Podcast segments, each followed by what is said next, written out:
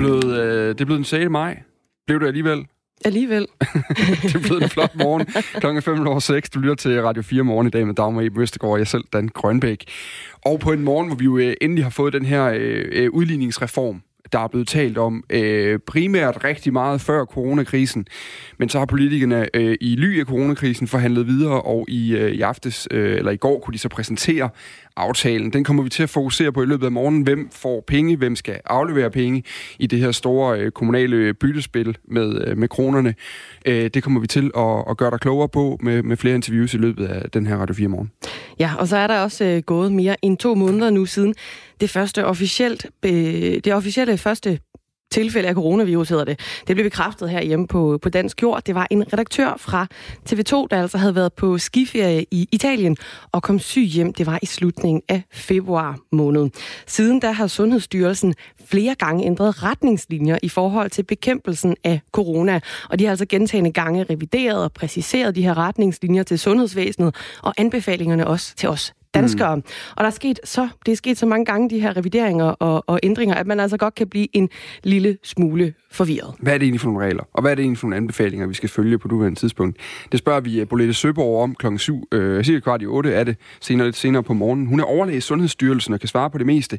Og er du i tvivl om noget, eller har du øh, spørgsmål til øh, de gældende anbefalinger, som du gerne vil have svar på, så kan du øh, ind til klokken kvart i 8, altså skrive ind til os på 1424, det er vores sms, Øh, du skal bare starte din sms med at skrive R4 og et mellemrum og dit spørgsmål. Så ryger det altså med i puljen, og vi skal nok øh, få svar på det ved Bolette Søgaard.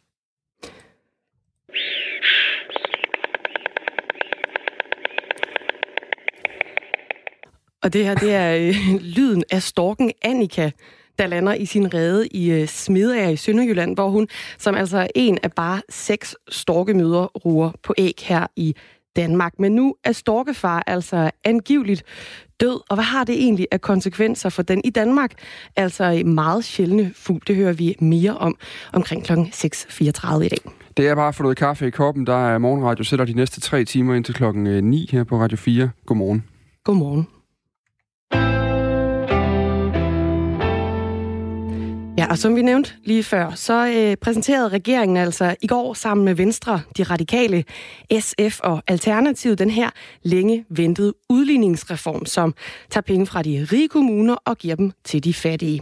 Den endelige aftale, den adskiller sig en del fra det oprindelige udspil, som regeringen altså præsenterede tilbage i februar, og det gør reaktionerne hos landets borgmestre også. Tilbage i februar måned var mange borgmestre nemlig utilfredse med den her, det her udspil. Og en af dem, det var altså Kasper Olesen, socialdemokratisk borgmester i Kertemine. Han sagde dengang, at regeringens udspil ikke havde en skid med virkeligheden at gøre. Men nu har pipen altså fået en anden lyd i den nordfynske kommune. Med udgangspunkt i forhold til de kriterier, som er blevet ændret, øh, at øh, vi også får penge til at kunne holde vores øh, serviceniveau på status quo, øh, så må jeg sige, med det udgangspunkt, vi havde, der, der er jeg godt tilfreds. Også i øh, Nordjylland, der er utilfredsheden med regeringens oprindelige udspil altså forsvundet som duk fra, øh, fra solen efter præsentationen i går. Det fortæller Venstreborgmester Michael Klitgaard fra Brønderslev Kommune. Jeg var meget utilfreds med det udspil, som Socialdemokratiet havde lavet, og heldigvis har det også været muligt for at få indflydelse på det. Jeg har haft, jeg har været med til utallige møder øh, sammen med Venstre, og nogle af de ting, som vi har påpeget der, det er, at der skulle noget til førtidspensioner, der skulle flere penge til, og for eksempel også finansieringstilskud skulle stadigvæk skævt fordeles. Og alle de der ting, som er påpeget, det er faktisk sket. Så det er jeg egentlig glad for. Så er der kommet det oven i handen, at man har sagt, at kommuner med skat over 26,3 der vil man give 100% refusion for at sænke skatten til det niveau. Og det betyder 0,6% på ned af for vores kommune. Det er jeg faktisk også glad for. Så som samlet set, så er jeg rigtig godt tilpas i dag. Hvis den udligningsreform var kommet, som Socialdemokratiet foreslog, så ville jeg have været rigtig sur og synes, at det var træls at få lavet en. Så ville jeg hellere være fri, fordi så havde det ikke løst nogen problemstillinger af dem, vi har for det har jo været kun 3 kvart skatteprocent på ingen vi snakker. Vi kører med en skatteprocent to højere end landsgennemsnit, det er simpelthen ikke i orden at have så meget forskel i, i Danmark. Og vores service nu, det er forholdsvis lavt. Nu kan vi få rettet lidt op på nogle af de her skævheder, og derfor så synes jeg, at det er en rigtig god aftale, der er lavet, og jeg glæder mig over, at øh, de to store partier er med i den, sådan at den er holdbar i en periode frem. Så jeg er faktisk en rigtig glad mand i dag. Og det er der også øh, grund til at være, altså, fordi den her udligningsaftale, som vi har ventet på, den er altså relativt stor. Den omfordeler i alt 19,3 milliarder kroner, og det er især kommuner ude i øh, yderområderne, som som sagt står til at modtage flere penge, mens øh, områderne omkring især København og Aarhus kommer til at aflevere mere, end de gør i dag. Men altså nu hørte vi lige fra Michael Klitgaard her, og samme tendens ser man altså i Varde Kommune. I februar der sagde Venstreborgmester Erik Buhl, at regeringens udligningsudspil ramte helt ved siden af målet. Men i gårsdagens aftale, der har man til sydenlandet ramt øh, skiven, fortæller han. Det er jo en meget, meget bedre aftale. Blandt andet fordi det, som er helt afgørende, der er på øh, flere penge i samlet til gavn for rigtig mange kommuner. Vi kigger jo ind i, at vi vil have et lille minus øh, i det første udspil, som så bliver til et lidt større minus, fordi der var noget teknisk i det retning også. Nu kigger vi ind i, at vi får det, der svarer til næsten en halv skatteprocent i, i, i mere i udligning. Så det er en god dag for vores kommune. Jeg ved ikke, det er også lidt taktik, fordi øh, hvis man kommer for noget, der er rigtig skidt, og så det bliver væsentligt bedre, så er man nemmere at være tilfreds. Ej, øh, spørg til side, jeg synes, det er en god aftale, og, og noget af det, der er allervigtigst øh, set fra, fra min side, helt fra kommunens side, tror jeg, det er finansieringstilskuddet, som vi har sådan slås for hver år, for, ligesom fra 20 til 20. Den er lagt ind nu, så vi ved, at den får vi også i, i år 22, 23 og 24. Det betyder, at vi kan lægge en mere stabil budget øh, over en 3- 4-årig periode. Det har vi efterlyst, og det er i hvert fald en af de ting, der er løst. Ja, det var altså lige et par borgmestre, som er, vi kan vel sige, vendt på en tallerken på en eller anden måde. De er i hvert fald godt tilfredse mm. nu i forhold til det udspil, der kom tidligere. Nu kan vi sige godmorgen til dig, Roger Buk. Morgen. Du er kommunalforsker og altså lektor ved Danmarks Medie- og Journalisthøjskole. De her borgmestre, vi hørte lige før, de er gået fra at være utilfredse til tilfredse. Hvordan er aftalepartierne lykkes med at gøre så mange glade? Jamen, vi fik jo i hvert fald et af, et af elementerne præsenteret af en af borgmesterne, som jo rigtig peger på, at man jo altid starter med øh, et forhandlingsudspil, øh, som, øh, som, som ikke er så godt som den endelige aftale. Altså, regeringen har jo helt åbenlyst lavet et, et udspil, som man godt var klar over, at man blev nødt til at fire på, for at få øh, øh, Venstre især jo på krogen, men også få de andre partier på krogen. Og så, så, så det betyder jo, at de andre partier kan komme ud og sige, at de har rykket regeringen til en bedre øh, position. Øh, og det betyder så også, at regeringen slipper for alt for meget kritik. Der er jo stadigvæk borgmester, der er utilfredse. Især dem jo, der skal betale mere ind i systemet, som, som stadigvæk er utilfredse. Men der er ikke nær så mange utilfredse, som der var tilbage i øh, januar og februar måned. Og det der måske mange, der har glemt, at på det tidspunkt, der var der jo en, en, altså enorme problemer for den her øh, reform. Øh, borgmesterne skældte ud, Venstre skældte ud. Jeg vil lige sige, alle, jeg lige vil sige, at alle skældte ud, øh, blandt andet også om den måde, som regeringen greb hele forhandlingsforløbet øh, an på. Og derfor må man sige, at det er en kæmpe sejr for regeringen, at man nu har lavet en, en bred aftale, og at der er rigtig mange borgmester, der er tilfredse. Ja, at vi skal lige lidt mere ind i det her med, hvad, hvad er det, der, er så mange, der gør så mange af de her borgmestre så tilfredse? Jo, det er jo først og fremmest, at regeringen øh, hælder flere penge ind i aftalen. Altså at staten betaler mere ind i udligningssystemet. Det gør staten i forvejen. Øh, det er sådan set at, sådan, at, at hovedparten af det, der foregår i udligningssystemet, det er noget, som finansieres af staten. Der hælder staten altså nu endnu flere penge ind, og, og det er klart, det gør, at, øh, at aftalen, reformen, bliver mere attraktiv øh, for kommunerne. Og så er der en masse detaljer. Altså udligningssystemet er jo i virkeligheden et, et, et kæmpestort matematisk system, hvor man prøver at balancere en masse forskellige ting. Altså både hvor gode borgerne er til at betale skat på den ene side, men også hvor mange ældre man har, hvor mange handicappede man har, hvor mange øh, flygtninge, hvor mange på kontanthjælp øh, og, og så videre man har. Så det er jo en, en kæmpe stor matematik, der ligger i det, og der har man, som man også hører nogle af borgmesterne sige her i indslagene, der har man justeret på noget af matematikken, nogle af detaljerne, sådan at øh, det bliver mere retfærdigt for nogle af kommunerne. Er der noget, øh, du særligt hæfter dig ved i den her aftale, som regeringen, Venstre, de radikale SF og Alternativ, de altså indgik i går? Jamen, altså først og fremmest noterer jeg mig jo, at, at regeringen kan være rigtig glad. Den har løst en opgave, som det ikke lykkedes, øh, lykkedes regeringen tilbage i 2018 øh, at løse. Og det er jo en sejr i sig selv, at man får øh, ordnet noget, som Lykke ikke var i stand til, og Venstre ikke var i stand til at, at få ordnet. Og så kan man sige, at den ballade, der er, altså dem, der trods alt er negative, de vil jo drukne her i, i, i de kommende uger, på grund af, at vi vender tilbage til den store fokus på øh, corona, når statsministeren her inden om, altså inden om kort tid melder ud, hvad der skal ske videre der. Så er alt det her med, med den her reform øh, glemt. Så, så først og fremmest kan regeringen jo være, være vældig tilfreds, men det jeg også tror, man bliver nødt til at se i øjnene, det er, at det her det er en, undskyld, en rigtig god aftale i forhold til, hvordan den kommunale verden så ud for to måneder siden. Der er jo sket det i mellemtiden, at vi er blevet ramt af coronaen, og det udløser en, en masse økonomiske problemer. Vi har fået en, en arbejdsløshed, der nu er øh, på samme niveau som under finanskrisen, og det er jo noget, kommunerne kommer til at mærke øh, lynhurtigt i deres kasser, og som vil slå igennem ved økonomiforhandlingerne her til efteråret, når de skal lave deres budgetter. Så, så jo, man har fået løst de problemer, som kommunerne kæmpede med indtil for to måneder siden, men nu står kommunerne altså over for en gigantisk opgave, der hedder en, en økonomisk krise. Og der tror jeg desværre, man må sige, at det her det ikke bliver redningen i forhold til den økonomiske krise. At der stadigvæk vil være mange kommuner, der har svært ved at få enderne til at øh, ende, enderne til at mødes, øh, når man skal lægge budgetterne til efteråret. Øh, så, så en fin aftale, men, men verden er desværre en anden, så, så kommunerne vil stadigvæk stå med store problemer. Ja, som du netop er inde på her, det her med arbejdsløsheden, der, der er høj lige nu på grund af, af corona. Øh, det er lige nu, den her aftale, den falder i forhold til kommunernes økonomi. Hjælper den her udligningsaftale overhovedet øh, på nogle af den, de her arbejdsløshedstal, vi ser for tiden? Nej, det gør den på ingen måde. Altså, men det, den selvfølgelig hjælper på, det er, at man kan sige, den usikkerhed, der, altså, problemet for kommunerne er, at der er en enorm usikkerhed lige nu på grund af, at, af coronakrisen. Fordi den her øh, enorme vækst i arbejdsløsheden, øh, hvor lang tid vil den vare, hvor hårdt vil det slå igennem, hvor, hvor, hvor, hvor, øh, hvor dyrt bliver det for kommunerne. Der er en masse usikkerhed her, og der kan man sige, at udligningsreformen jo også var en usikkerhed, og den er så fjernet nu.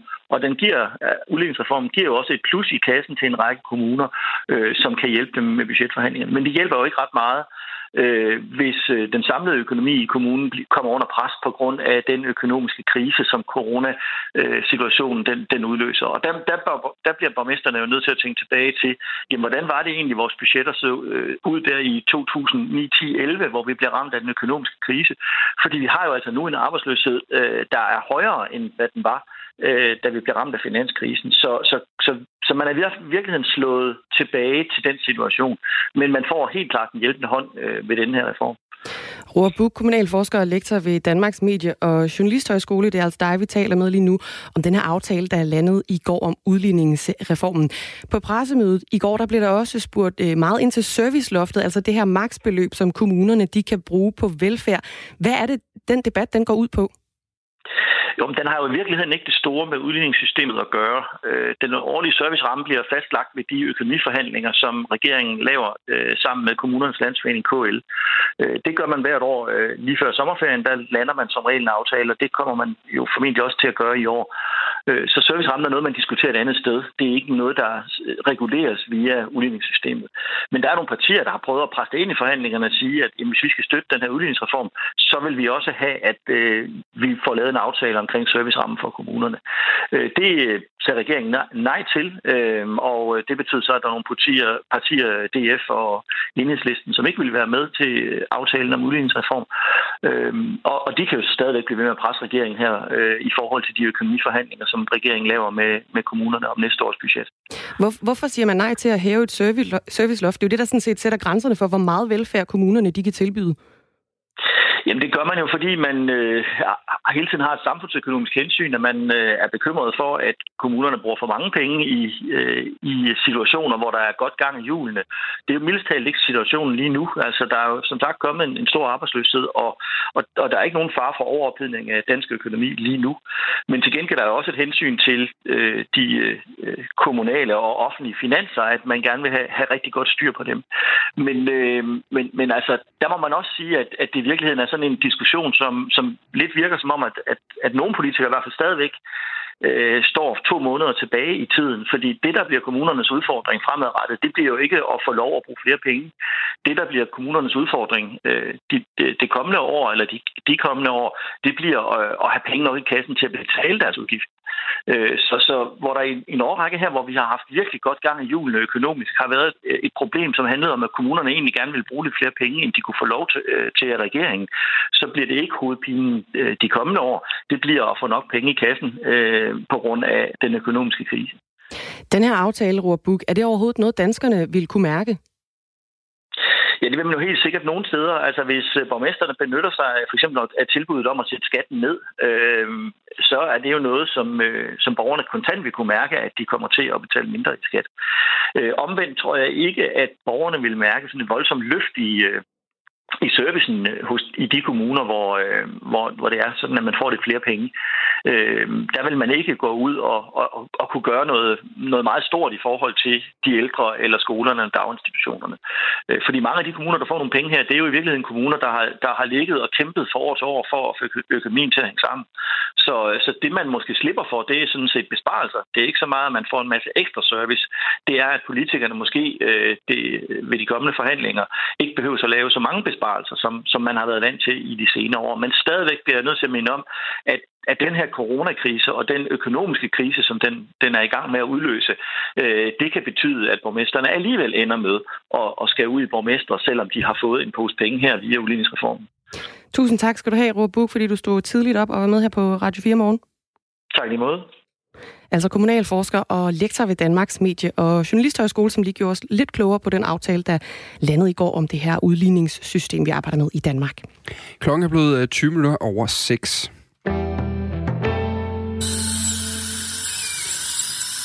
Det her, det er sådan lyden, den skær og selv, altså, den skærer normalt i ørerne, men den skærer endnu mere i ørerne kl. 20.06 om morgenen. Ja, det vil jeg sige. fordi det er den øh, for mange, også inklusive jeg selv, den forfærdelige lyd af tandlægebesøg. Og hvis øh, lyden ikke var nok, så er det for nogen blevet endnu værre øh, at gå til tandlæge her under coronatiden.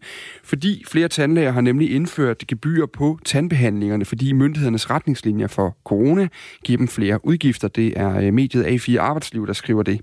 Godmorgen, øh, Britta Stockholm Martinussen.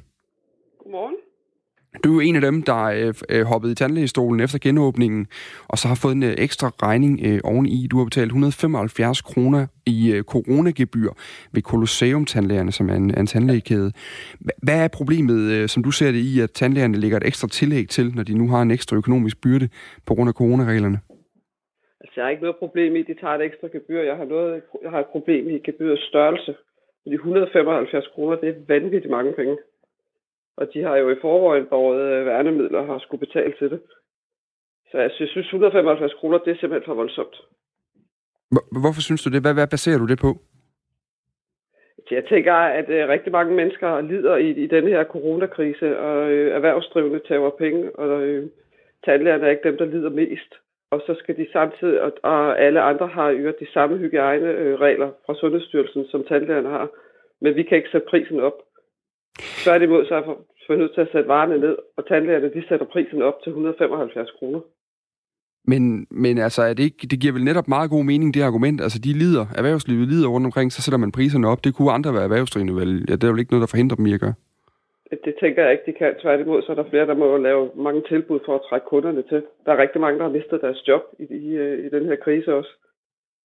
Vi kan lige sige A4... Og så var der andre... Undskyld. Ja, nej, du er bare endelig tale færdig jeg siger, så meget lider tandlæger jo så heller ikke. Altså, jeg har hørt godt øh, direktøren i går aftes også sige, at, at så er der rengøring. Jamen, det har alle andre også. Der skal mm. sprittes af mellem, og der skal luftes ud, og de har svært ved at skaffe værnemidler. Men det har alle andre også. Vi og det er ikke 175 kroner, de skal have for det. Vi kan sige, at A4 de har berettet med flere tandlæger. Altså, der er også forskel i gebyrene. Øh, flere tandlæger de har sat gebyr på 45 på 90 kroner, men ved enkelte klinikker der er det helt op at ringe på over 300 kroner i, i ekstra gebyr. Tandlægerne øh, skal som en øh, ekstra øh, sikkerhedsforanstaltning anvende øh, indgangsovertrækskittel med lange ærmer og, og manchetter, skråstrej et øh, indgangsforklæde, kan man sige, med lange ærmer, mm. øh, samt øh, beskyttelsesbriller eller et visir, og derfor så er der også et øh, ekstra arbejde forbundet med retningslinjerne, der kan bevirke, at de faktisk kan se færre patienter.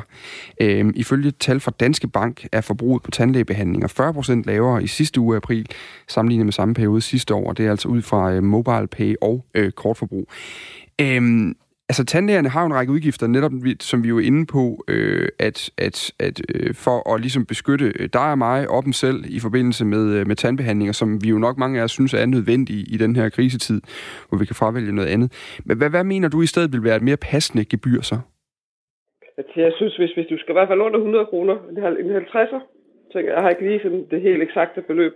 Jeg synes, det er fint, de tager noget, øh, og det er rigtigt, de skal gøre rent, men det skal alle andre også. Alle andre skal også have håndsprit. Mm. Og i øvrigt har tandlægerne i forvejen mange båret mundbind, og de har handsker og, øh, og briller på. Hvilket er helt forståeligt, når de står med hovedet ned i, i vores munde. Så det, det er slet ikke det. Men, men vi skal ned under 100 kroner. Men nu har de jo argumentet om også, at de simpelthen kan se færre patienter. Og der, øh, øh, vi ved jo alle sammen godt, hvad en tandlægeregning er på, så det er også relativt meget omsætning, man mister bare ved en enkelt patient, der ikke, er, ikke er der. Altså, øh, giver det så ikke meget god mening? Det handler vel ikke kun om, om værnemidlerne? Jeg synes ikke, det giver god mening at sætte prisen op, når man ser på, hvordan resten af samfundet bløder i det her. Hvor mange mennesker, der har mistet deres jobs. Hvor mange butikker, der har svært ved at overleve i det, og så sætter tandlægen prisen op i stedet for. Nu var du lidt inde på, det, det er jo svært for os øh, to. Du har et bud på, det kunne være under 100 kroner, og måske omkring 50, og der er nogen, der, der snakker om, øh, om, om, om gebyrer på 40 eller 90 kroner, og nogen er over 300. Er det, er det i en eller anden sted ikke op til tandlægen selv at vurdere, hvad deres gebyr skal være på det enkelte sted? Det kan man sige. Altså, det tænker jeg ikke. Jeg tænker, at det egentlig de skal være ens. Det gør jeg. Jeg synes ikke, det, jeg synes ikke, det er okay. Kunne du ikke altså i princippet, så kan jeg jo, hvis jeg går ned i en butik, og jeg synes, priserne er for høje, så kan jeg jo vælge at gå over i en anden butik. Det kan man ja. vel også gøre på tandlægeområdet. Kunne du, kunne du ikke bare finde en anden tandlæge at gå til, hvis du synes, at priserne det enkelte sted er for høje? Altså, det kunne jeg jo have gjort, men øh, jeg stod i en akut situation, og, efter, og havde ikke fået at vide, at jeg skulle betale 175 kroner. Jeg tænker faktisk ikke, at jeg har noget valg. Man kunne, du kunne vel have ventet og taget en anden tandlæge, men... Altså, jeg bestiller en tid hos min tandlæge og bliver henvist til en anden tandlæge inden for Colosseum, fordi min egen tandlæge til Sydlandet har lukket øh, under det her, og har brug for at få lavet mit tand. Så har jeg nok ikke overvejet, at jeg skulle spørge om, hvad prisen var på øh, guidegebyr, for det har jeg ikke været vant til. Så det er først efter så det behandling, var først, du... da jeg var kommet ud. Ja. Det er først der, du og finder ud af, hvad gebyret var på. Ja, altså det, jeg har efterfølgende været til tandlægen, og der står så også et skilt, at de tager 175 kroner, men det gjorde der ikke, da jeg var inde i april. Hvis nu du havde stået der, og der havde stået 175 kroner, inden du gik derind, havde du så fravalgt den tandlæge? Jeg havde været nødt til at gå derind, fordi jeg var nødt til at få lavet mit tand. Man kan ikke gå og have ondt. Så, øh, så, så jeg tænker ikke, at jeg har haft noget valg det er i hvert fald øh, det, vi kan blive helt enige om her til sidst. Det kan i hvert fald ikke betale sig rundt her ondt. Det der med tandpine, det kan, det kan næsten gå endnu mere ondt end, øh, end ondt i pengepungen på det, det her område. tak fordi du var med her til morgen, øh, Britta Stockholm Martinsen. Om en, om en lille times tid, der taler vi med Jens Mondrup. Han er administrerende direktør i øh, tandlægekæden øh, Colosseum Tandlæger, der altså har haft det her tillæg på 175 kroner. Og vi har helt sikkert tænkt os at spørge ham om, øh, om det virkelig koster så meget at coronasikre et, øh, et øh, tandlægeteam. Ja, så har vi altså også en anden person med her senere på morgen. Det er Bolette Søborg, der er overlæge i Sundhedsstyrelsen. Hende skal vi øh, spørge om noget helt andet. Det handler nemlig om de her regler og retningslinjer for corona. Altså, hvordan skal vi rent faktisk gebærde os nu? Fordi de her øh, fors- forskellige retningslinjer og, og, og regler, der ligesom er blevet lagt ud og anbefalinger osv., de ændrer sig, de bliver præciseret, de bliver øh, gjort om, og så kommer der nogle nye til en gang imellem og trukket nogle andre fra. Men hvad er egentlig de gældende regler? Det vil vi rigtig gerne have øh, fundet ud af i dag, så vi alle sammen kan blive klogere på, hvordan vi rent faktisk skal omgås med hinanden. Og vi vil også rigtig gerne høre fra dig, hvis du er, øh, jamen, er du forvirret i virkeligheden? Ikke? Øhm, er du forvirret over nogle af de her retningslinjer? Er der noget, du er i tvivl om, om du overhovedet må? Mm. Så skal du altså skrive herind til os på R4. Nej, det er løgn. Du skal skrive ind til 1424 hedder det. Så skriver du R4, et mellemrum, og så din besked. Og så kan du altså øh, smide et spørgsmål videre til Bolette Søborg, der altså overlæge i Sundhedsstyrelsen, og som vil være øh, med til lige at klargøre for os, hvad, hvad de her retningslinjer de egentlig er i dag. Ja, lige præcis. Altså som sagt, 1424, du skal starte sms'en med øh, R4, og så skal vi altså nok stille spørgsmålet øh, videre. Og det kan altså handle om mange forskellige ting, altså fordi der er mange restriktioner i øjeblikket, og det kan også godt, en ting er, at det kan være svært at følge med, men noget andet også, at der bare er mange ting, man skal følge med på øh, lige nu, i forhold til både, hvor mange må vi være sammen, må man tage ud og besøge nogle venner, hvad skal vi gøre med børn, øh, hvor mange må de lege med efterhånden, og er der overhovedet nogle grænser, når de nu er kommet i daginstitutioner, og alt øh, muligt andet. Sådan alt, hvad der er sådan inden for det sundhedsmæssige spektrum på en eller anden måde, der skyder du bare afsted, så skal vi nok, øh, søge, om ikke andet så i hvert fald, øh, eftersøge et svar, og så må vi se, hvor, øh, hvor vi ender hen. Det er altså som sagt klokken kvart i 8, 14.24, starter sms'en med R4, og så dit spørgsmål. Ja, og klokken den nærmer sig hastigt halv syv, og det betyder, at Anne Philipsen hun står klar med et nyhedsoverblik.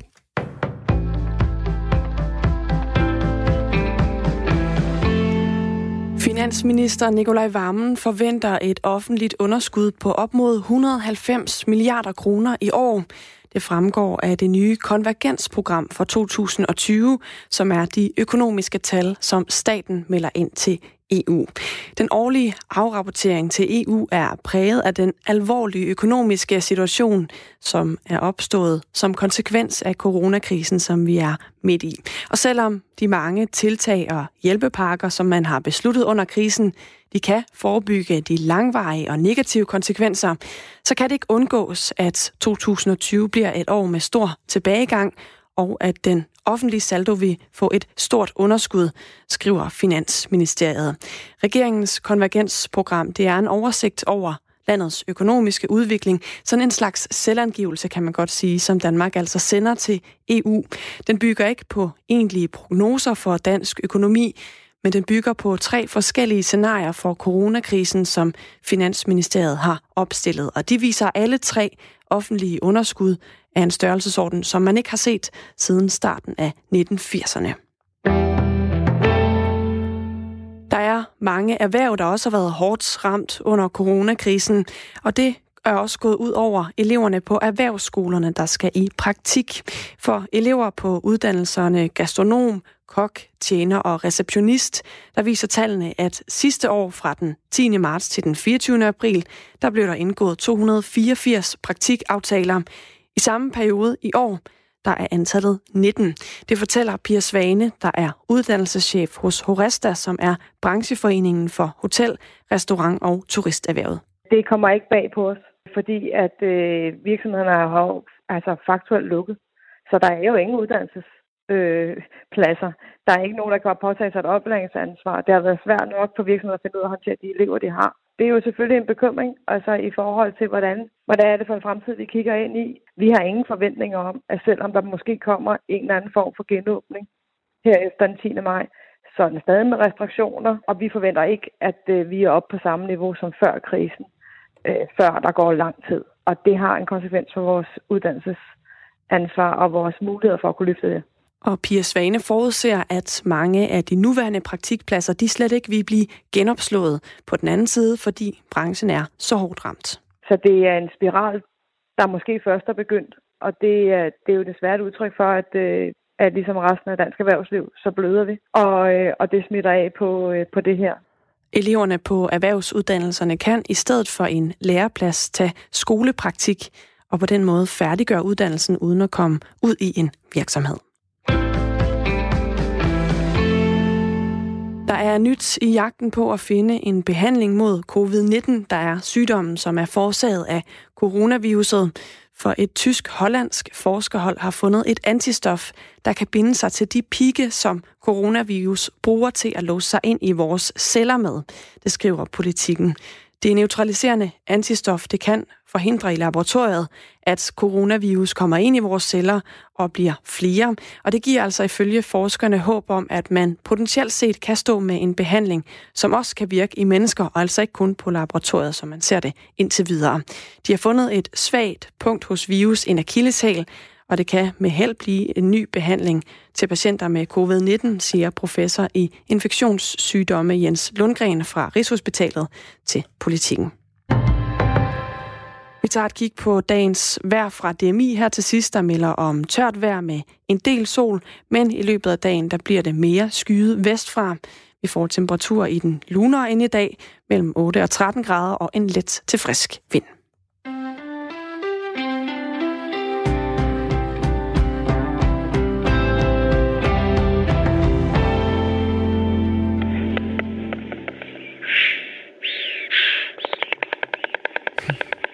Simpelthen fremragende lyd, den der. Den er så god. Det er øh, lyden af storken Annika, der øh, lander i sin rede i Smedere i nærheden af Tinglev i Sønderjylland. Lyden den kaldes knæbron og bliver lavet, af, øh, lavet med næbet på den her stork. Annika, hun plejer at knibre, når hun hilser på sin mage, der hedder Tommy. Storkeparet, der er et ud af bare seks ynglende storkepar i Danmark, har været øh, mediedarlings, kan vi vist godt kalde det, de seneste seks år, hvor man altså hver sæson har kunne følge med i livet i uh, Tommy og Annikas storkerede, der bliver live-transmitteret simpelthen. Men siden lørdag aften, der har et uh, stort drama altså udspillet sig i Smedager i Sønderjylland. Tommy, han er nemlig væk. Godmorgen, Jes Frederiksen. Ja, godmorgen. Formand for foreningen Storkne.dk, der altså driver det her storkekamera, hvor man kan følge Tommy og, øh, og Annikas øh, færden. Du frygter, at storkefar han er død. Hvad vil det komme til at betyde for ungerne, hvis han er det? Jamen, det, det, det er en stor krise. Øh, det siger sig selv. En, en hundstork, der skal opfostre, ja, nu er der jo seks æg, øh, men der skal opfostre, opfostre et kul unger, det er en enorm opgave, så det bliver meget, meget svært. Der er jo fugle, altså man kan sige, der er fugle, der dør hele tiden i den, i den danske natur, men lige nu der er øh, det her mulige fugledødsfald øh, ret omtalt i, i flere medier. Mange danskere de deler også opslag om det her på Facebook. Hvorfor er det, at det her dødsfald det kan få så mange danskere på den anden ende? Jamen, der er vel et eller andet med storken. Altså, nu, nu har det her også været i mange år efterhånden, og, og så er der et eller andet med storken, der meget nok øh, vækker nogle følelser i, i alle os øh, danskere. Øh, og når man har fulgt med i det samme par i mange år, så, så har man jo en eller anden form for forhold til det, og det gør det jo endnu værre at se en hundstork ligge der, Annika ligge der helt alene, og bare øh, skal hudle sig igennem. Øh, lige, yes. lige hurtigt, vi har lige en lille bitte smule øh, knas med, med mikrofonen, så jeg skal lige have det til at sidde helt stille øh, derude, fordi så tror jeg, det er det, der ligesom kan, kan løse det med, med headsetet. Det, du kan godt lyde som det lige går på en øh, skjortekrav, eller et øh, sådan corona-utrimmet skæg, eller noget i den stil. Godt. Jeg håber, det er bedre nu. Ja, det er så tak, fint. Tak for det, Jes.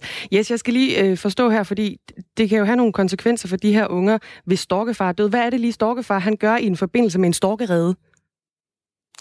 Jamen, storkefar, han er, altså, man kan sige, de, de er jo en familie. Øh, og han, vil jo, han tager jo lige så meget del i, i, i pasningen af storkeungerne og, og, og roningen af æggene, som, som hunden gør. Så de deler jo det her. Og nu, nu er det jo sådan, at, at hundstorken, Annika, hun, hun kommer til at klare det her helt alene. Og hun er ikke meget for at fjerne sig fra æggene. Det er virkelig en, øh, en stor overvinding for hende at skulle flyve ned og få sig noget vand og noget at spise. Fordi det byder hende simpelthen imod at, at, at lade æggene være alene. Så, så det er en, en stor udfordring. Ja, og storken Annika, hun kom altså første gang til Smidager i 2012.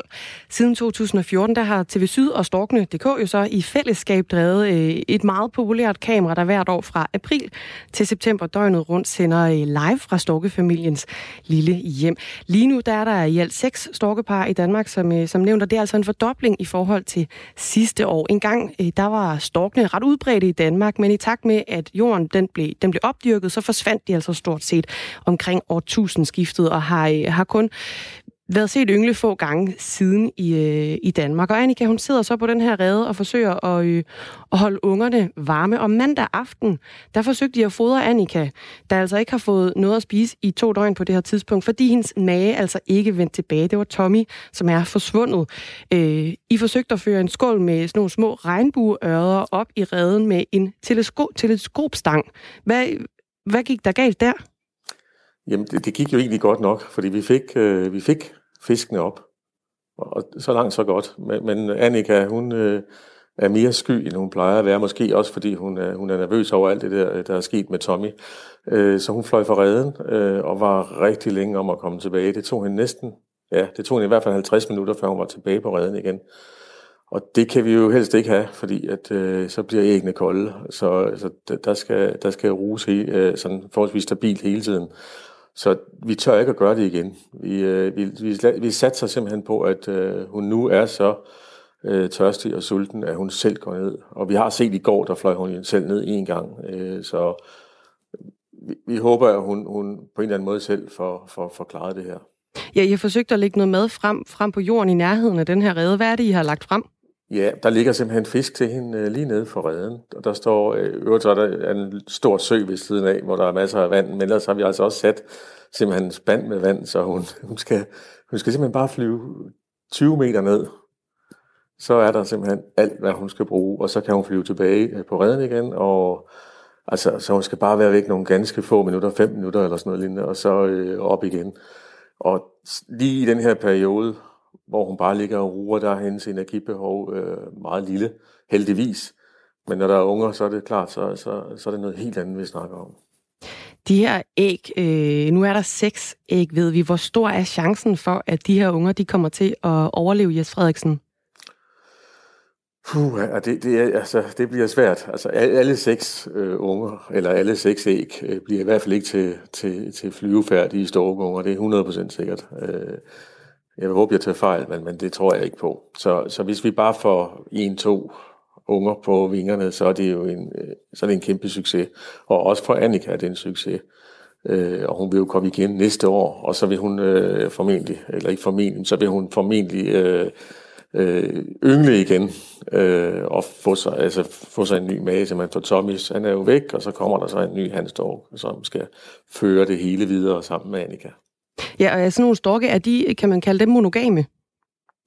De er forholdsvis monogame, men de er sådan set mest tro mod redden. Øh, altså redden er deres faste holdepunkt, når de har været øh, i Afrika, eller hvor de har været henne og overvinter i Spanien.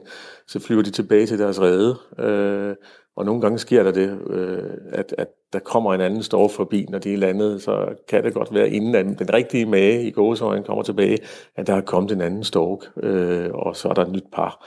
Og så kan det selvfølgelig blive ballade senere, og så bliver der noget slåskamp. Men, øh, men de er forholdsvis monogame. Hvad, hvad vil der ske, hvis, hvis der nu kom en ny mage til Annika forbi nu, mens hun ligger på redden? Ja, der vil ske det, og det er ikke usandsynligt, fordi der er faktisk en del storke i området. Øh, hvis, hun, øh, kan for, hvis, hvis, hun, hvis hun accepterer denne han, så vil han simpelthen øh, han vil bare rydde ud i det med det samme. Så de der æg, vi ser, øh, øh de ryger simpelthen ned. Og så vil øh, han gå i gang med at pare hende. Øh, vi tror bare ikke rigtigt på, at det lykkes med at få et, et nyt kuld unger øh, og et nyt kuld æg lagt øh, for det er for sent, eller det er ved at være for sent. Så, så, men altså, ingen tvivl om, at øh, der vil blive ryddet ud i redden, og så har vi et nyt par, som vil komme tilbage næste år. Vi håber altså på, at øh, bare en eller to af de her øh, æg, Annika, hun ligger på, de, øh, de bliver til noget. Tusind tak, fordi du var med, Jes Frederiksen. Det var så lidt. I velkomne. Formand for foreningen Storkene.dk. Vejle er en attraktiv vækstkommune, hvor folk gerne vil bo og arbejde. Vejle har den højeste befolkningsvækst i Syddanmark. Ja, det er en attraktiv vækstkommune med øh, befolkningstilvækst, med rekordmange arbejdspladser. Sådan øh, beskriver Vejle sig selv i en øh, reklame for Vejle Kommune. Godmorgen, Jens Ejner Christensen. Godmorgen. Du er borgmester for det, der jo lyder som en, øh, som øh, en ret succesfuld kommune, og alligevel så står Vejle til at være en af de største vindere i den her nye udligningsreform, vi jo taler om her til morgen. Øhm, jamen, det helt åbenlyse spørgsmål, hvorfor skal en vækstkommune som din have 115 millioner kroner mere i kommunekassen? Jamen, øh, til Sydland er det jo, når vi læser ned i tallene, så er det fordi, at der har været en, en ubalance i, øh, på nogle af de parametre, som man tildeler penge i, øh, i det meget komplicerede udligningssystem. Øh, øh, der har været en, en forholdsvis øh, stor ubalance på noget omkring arbejdsmarkedet, og det bliver der nu rettet op på, og derfor skal vi til synligheden have øh, mange penge. Du, du lyder overrasket. Er du det? Ja, altså nu havde vi jo set det sidste udkast, der kom til det her. Der var det jo beløb, der lignede det, vi, øh, vi nu bliver tildelt. Så der var vi, det var jo der, vi fik overraskelsen. Jeg tror egentlig mere overraskelsen for mig består i, at vi får lov til at beholde det, der hedder et finansieringstilskud, som vi har haft midlertidigt. Det er der mange kommuner, der har haft, men det får vi, det får vi lov til at beholde varigt. Det, det, det kom som en overraskelse for mig.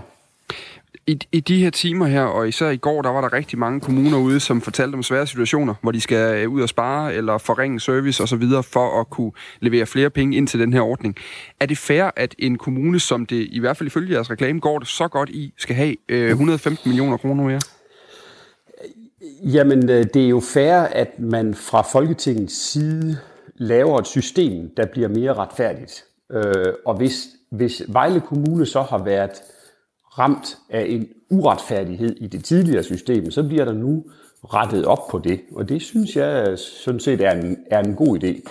Og så er det jo rigtigt, at lige i det år, hvor man retter tingene op, der er der nogen, der, er der, nogen, der bliver ramt øh, og skal af med penge, og der er andre, der, bliver, øh, der får tildelt penge. Og der er vi så i den situation, at vi får tildelt penge. Øh, jeg tror, man skal se det her, det er jo ikke et øjebliksbillede. Nu er det, det, nu er det de regler, vi skal leve under øh, i kommunerne de næste mange år. Og der har Vejle tidligere været ramt af en ubalance, og det bliver der nu øh, bragt orden på. Vi kan sige, at øh, ideen med den her udligningsreform, det er jo altså at fordele penge fra rige kommuner med færre udgifter til fattige kommuner med flere udgifter. Med den nye reform, der er det især kommuner i yderområderne, der står til at, at modtage flere penge, mens områderne omkring især København og Aarhus skal aflevere mere, end de gør i dag. Vejle Kommune får som sagt 115 millioner kroner, mens nabokommunen Kolding står til at miste over 20 millioner kroner.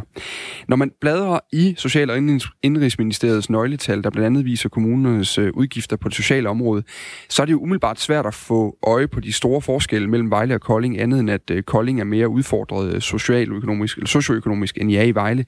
Alligevel skal Kolding afgive penge. Hvordan, hvordan kan det hænge sammen? Jamen, det er nok bedst, at du spørger nogle øh, øh, af de folk, der har lavet øh, forliget øh, omkring det her, fordi at, øh, at det, jeg, jeg har jo ikke kendskab til Koldings øh, økonomi øh, på samme måde, som jeg har kendskab til Vejle Kommunes økonomi. Øh, øh, altså, jeg, jeg, tror det, jeg tror, det er vigtigt, at man, man kan ikke lave det der øjebliksbillede og sige, at der, der er nogen, der får, og der er nogen, der skal, skal af med det. Man skal se det her øh, i et længere perspektiv. Man skal se det som, nu er det den model, der skal virke over for kommunerne. Det er den model, at vi skal indrette vores økonomi efter. Og modellen, som vi skal indrette vores økonomi efter, det er den, man har prøvet at lave mere retfærdig, sådan at at man kan lave et mere ens serviceniveau i kommunerne øh, generelt og bredt men, over hele Danmark. Men har I haft problemer i Vejle med at, med at levere service på et, øh, på et gennemsnitsniveau i, land, i Danmark? Nej, det har vi, det har vi ikke. Øh, øh, og, og det er også fuldstændig korrekt, at vi har en sund økonomi. Jeg tror bare, at det er meget, meget vigtigt, at man forstår, at en, en sund økonomi, det er ikke noget, der kommer øh, på baggrund af en, af en udligningsreform.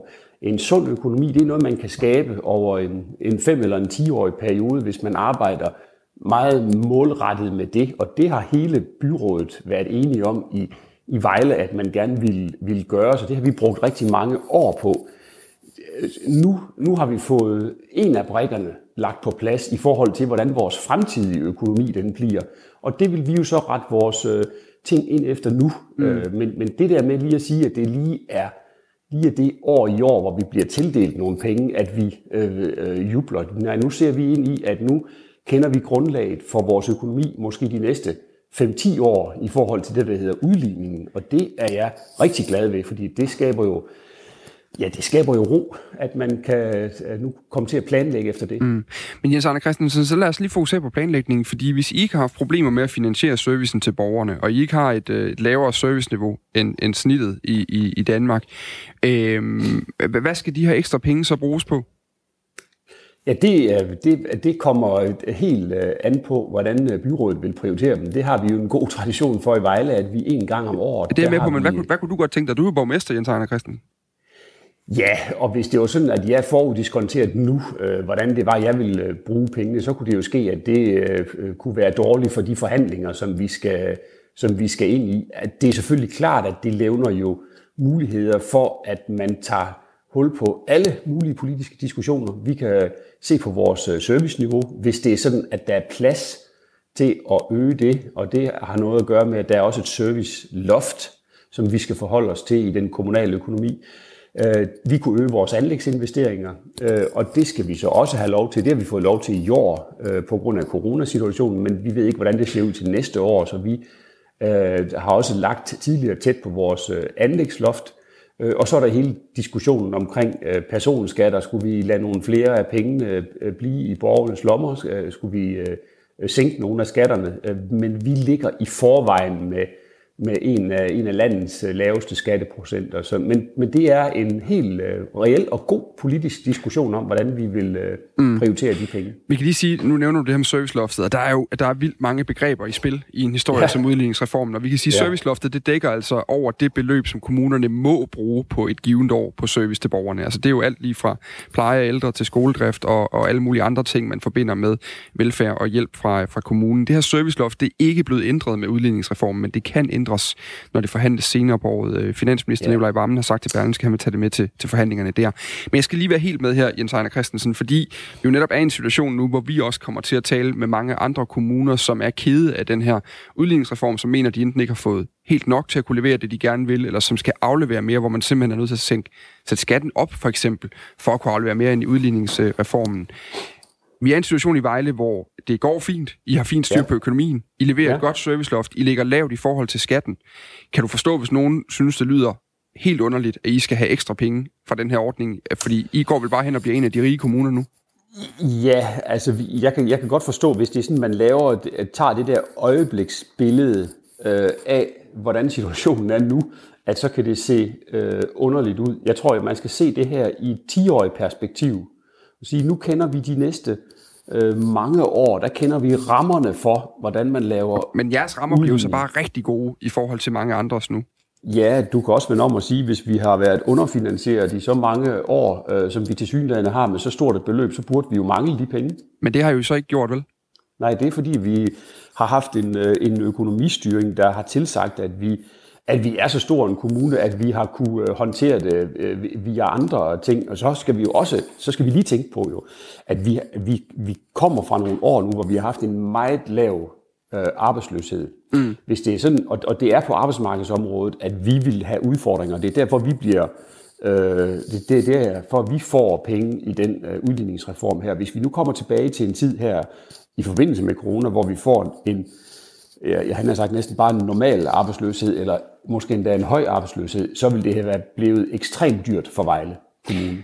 Det var i hvert fald øh, en af de glade borgmestre, Jens ja, Arne Christensen. Ja, bestemt. Tak fordi du var med her til morgen. Altså Selv tak. Øh, Venstreborgmester i Vejle. Og vi kommer altså til at have mere om udligningsreformen i løbet af morgenen, hvor vi skal tale med, øh, med flere andre. Det gør vi nemlig. Øh, allerførst så skal vi øh, videre til øh, noget med at komme fra øh, A til B. Skal du fra København til Nykøbing Falster her til morgen, for eksempel, så kan du øh, stadig jeg tror lige, du spurgte et... Mig, for det skal jeg ikke. Ej, du må godt blive her. Ja, det gør jeg. jeg lover. Du bliver siddende der. Du kan i hvert fald øh, stadig få et øh, GoMore-lift med, med Jakob M. Han, øh, han kører her klokken, øh, klokken 7.35. Og hvis du, det kunne måske være mere øh, naturligt heroverfra. Hvis turen nemlig gik fra Jylland til Sjælland, så er der stadig en, der hedder Frank J., der har tre pladser i sin øh, Ford Mondeo på øh, ruten Aarhus-Roskilde. Øh, man kan sige, at selvom øh, coronaepidemien ifølge samkørselstjenesten GoMore har sat en dæmper på antallet af køreaftaler, så er der stadig masser af biler, der tilbyder et lift, et lift igennem det her bookingsystem hos øh, samkørselstjenesten GoMore. Ja, GoMore har altså på grund af smittefaren øh, ved coronavirus sat et maks på antallet af passagerer per bil. Nu må der maksimum sidde fire personer i, per, per bil, og af dem, der må maks to personer altså sidde på bagsædet. Godmorgen, Allan Randrup Thomsen. Jeg prøver lige herover. Godmorgen, Allan Randrup Thomsen. Godmorgen. Der var du professor i eksperimentel biologi på Københavns Universitet. Når du hører, at øh, fire personer i en personbil, det er det maksimale antal, GoMore de anbefaler sine brugere, hvad tænker du så ud fra et sundhedsfagligt perspektiv? at øh, ja, det har jeg svært ved at forstå, fordi i de fleste øh, sådan almindelige personbiler øh, kan jeg ikke se, at der er den nødvendige afstand mellem øh, øh, passageren og føreren osv., hvis man sidder fire i bilen. Ja, du anbefaler selv maks to personer per bil, altså inklusiv øh, føreren af, af den her bil, når vi altså taler passagerer, der, er, øh, der, der ikke er i, i en smittekæde med, med hinanden. Hvordan kan det være, at du maks anbefaler to personer per bil, inklusiv føreren? Jamen, jeg henholder mig til, at, at øh, Sundhedsstyrelsen jo i flere omgange har sagt, at man vurderer en person, som sidder tæt på en anden, øh, mindre end, end to meter fra en anden person i øh, et kvarter eller længere, antages at være i nær kontakt, altså være i risikogruppe for at være smittet. Og øh, sådan som jeg kan måle dem i mit øjemål, så er der ikke øh, to meter mellem øh, to personer, der sidder øh, ved siden af hinanden i de fleste øh, øh personbiler. Øh, så på den måde kan man sammen holde det med, at, at sådan en køretur, som I har beskrevet, den tager jo mere end 15 minutter. Så vil det sige, at der er altså gode chancer for, hvis den ene er smittet, at der også kan ske en smitteoverførsel. Ja, GoMo er altså ikke det eneste transportmiddel, der har lavet nogle specielle regler for kørslen som konsekvens af coronaviruset. DSB de oplyser til DR, at man efter kritik fra passagerer om for lidt afstand mellem pladserne i togene nu er ved at lægge sidste hånd på et nyt system, der altså efter planen bliver rullet ud i næste uge. Det skal sikre et citat, en citat en mere hensigtsmæssig fordeling af pladserne i togene. Også bustjenesten, der hedder Flixbus, har efter voldsom kritik af tætpakkede busser altså måtte undskylde ændre deres regler for antallet af, af passagerer.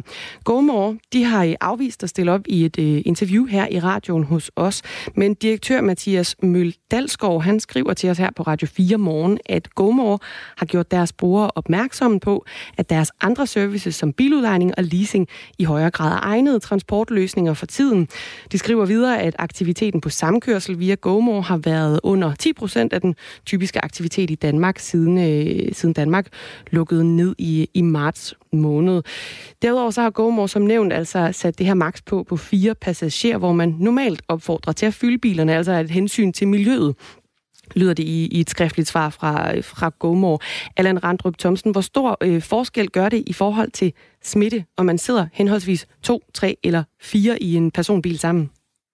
Jamen, det er jo svært at sige. Altså, jeg holder mig til, øh, til de her afstandsregler, som, som vi har, øh, hvad skal man sige, almindeligt accepteret i samfundet. Altså, man skal være øh, to meter fra hinanden, og, og øh, ikke øh, i så fald øh, være øh, længere tid tæt på hinanden.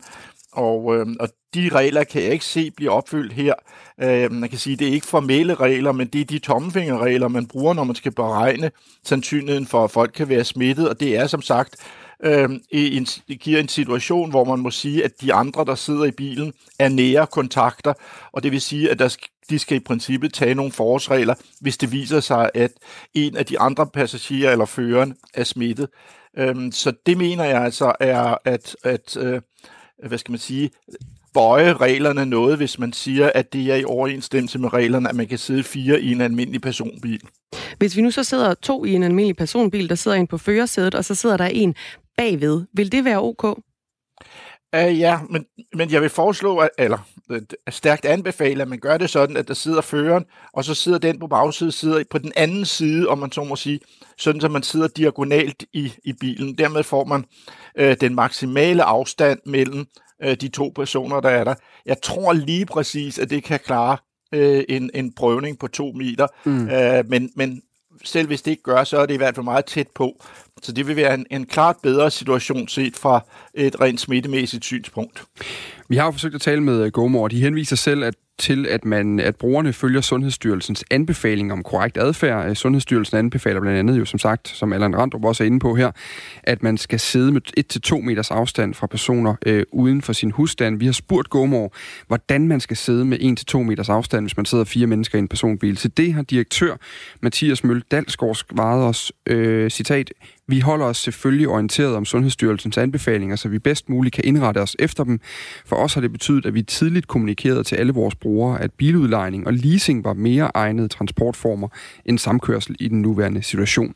Desuden også ved at henstille til, at man undlader at rejse unødigt sammen med andre og helt undlader at bruge gomor, hvis man har haft sygdomssymptomer eller er i en særlig risikogruppe. Ligesom for eksempel DSB har vi reduceret kapaciteten i samkørselsbilerne, så der minimum er et sædes afstand, både respekt for smitterisikoen og for brugernes transportbehov.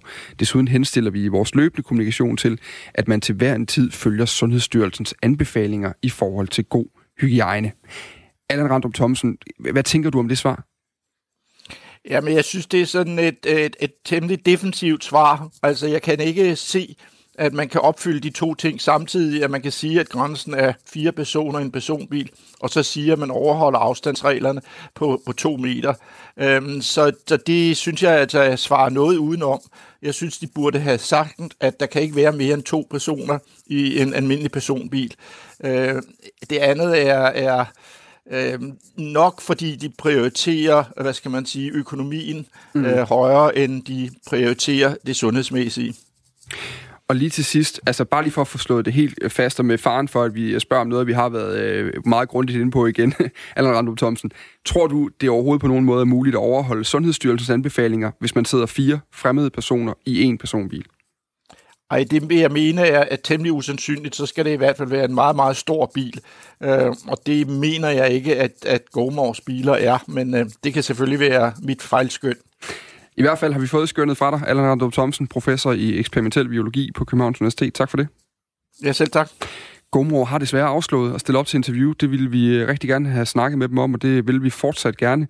Så hvis øh, Mathias Møldalsgaard skulle sidde derude og lytte med, så, øh, så er telefonen altså øh, åben. Øh, Og øh, det er altså en historie, vi også følger op på. DSB har jo faktisk, når vi nu taler om, om det her med, øh, med offentlig eller med transport i hvert fald, og flere mennesker sammen, så er de jo er de på vej med nogle nye retningslinjer for, hvordan det bliver i togene. Det bliver noget med, at man ikke bliver øh, puljet lige ved siden af hinanden, hvis man køber pladsbilletter og sådan noget. Og apropos de der retningslinjer, Dan, så skal vi lige, øh, så vi kan lige skyde en, øh, en opfordring ud til en øh, sms, fordi vi snakker nemlig senere på morgen med Bolette Søborg, som er overlæge ved Sundhedsstyrelsen, som altså vil prøve at rydde op i nogle af alle de her retningslinjer og restriktioner og regler, som øh, hænger over hovederne på os alle sammen, og som i tide og i utide, kan man næsten sige, bliver ændret på den ene eller den anden måde. Vi forsøger altså lige at få øh, hende til at hjælpe os med at rydde op i mm. hvad der egentlig er op og ned på det her. Og det kan du også hjælpe os med, fordi vi skal jo vide, hvad, vi, øh, hvad man ligesom er i tvivl om derude. En ting er, at vi sidder og har en fornemmelse af her, men der er jo rigtig mange, øh, øh, mange, rigtig mange flere af jer derude, der har oplevelser fra dagligdagen. Så skriv ind til os.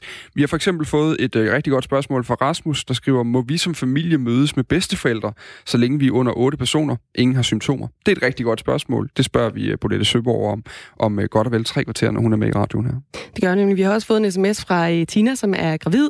Hun øh, er gravid i første trimester og arbejder som lokomotivfører på passagertog. Bør jeg blive hjemme, spørger hun. Der er, øh, vi vil rigtig gerne have flere af den her øh, slags spørgsmål fra dig, der sidder og lytter med derude, så du kan sende en sms ind til os på 1424, skriv R4 et mellemrum, og så din øh, besked, og så tager vi den med videre til Bolette Søborg fra Sundhedsstyrelsen. Nu, mine damer og herrer, er der nyheder, klokken den er blevet syv.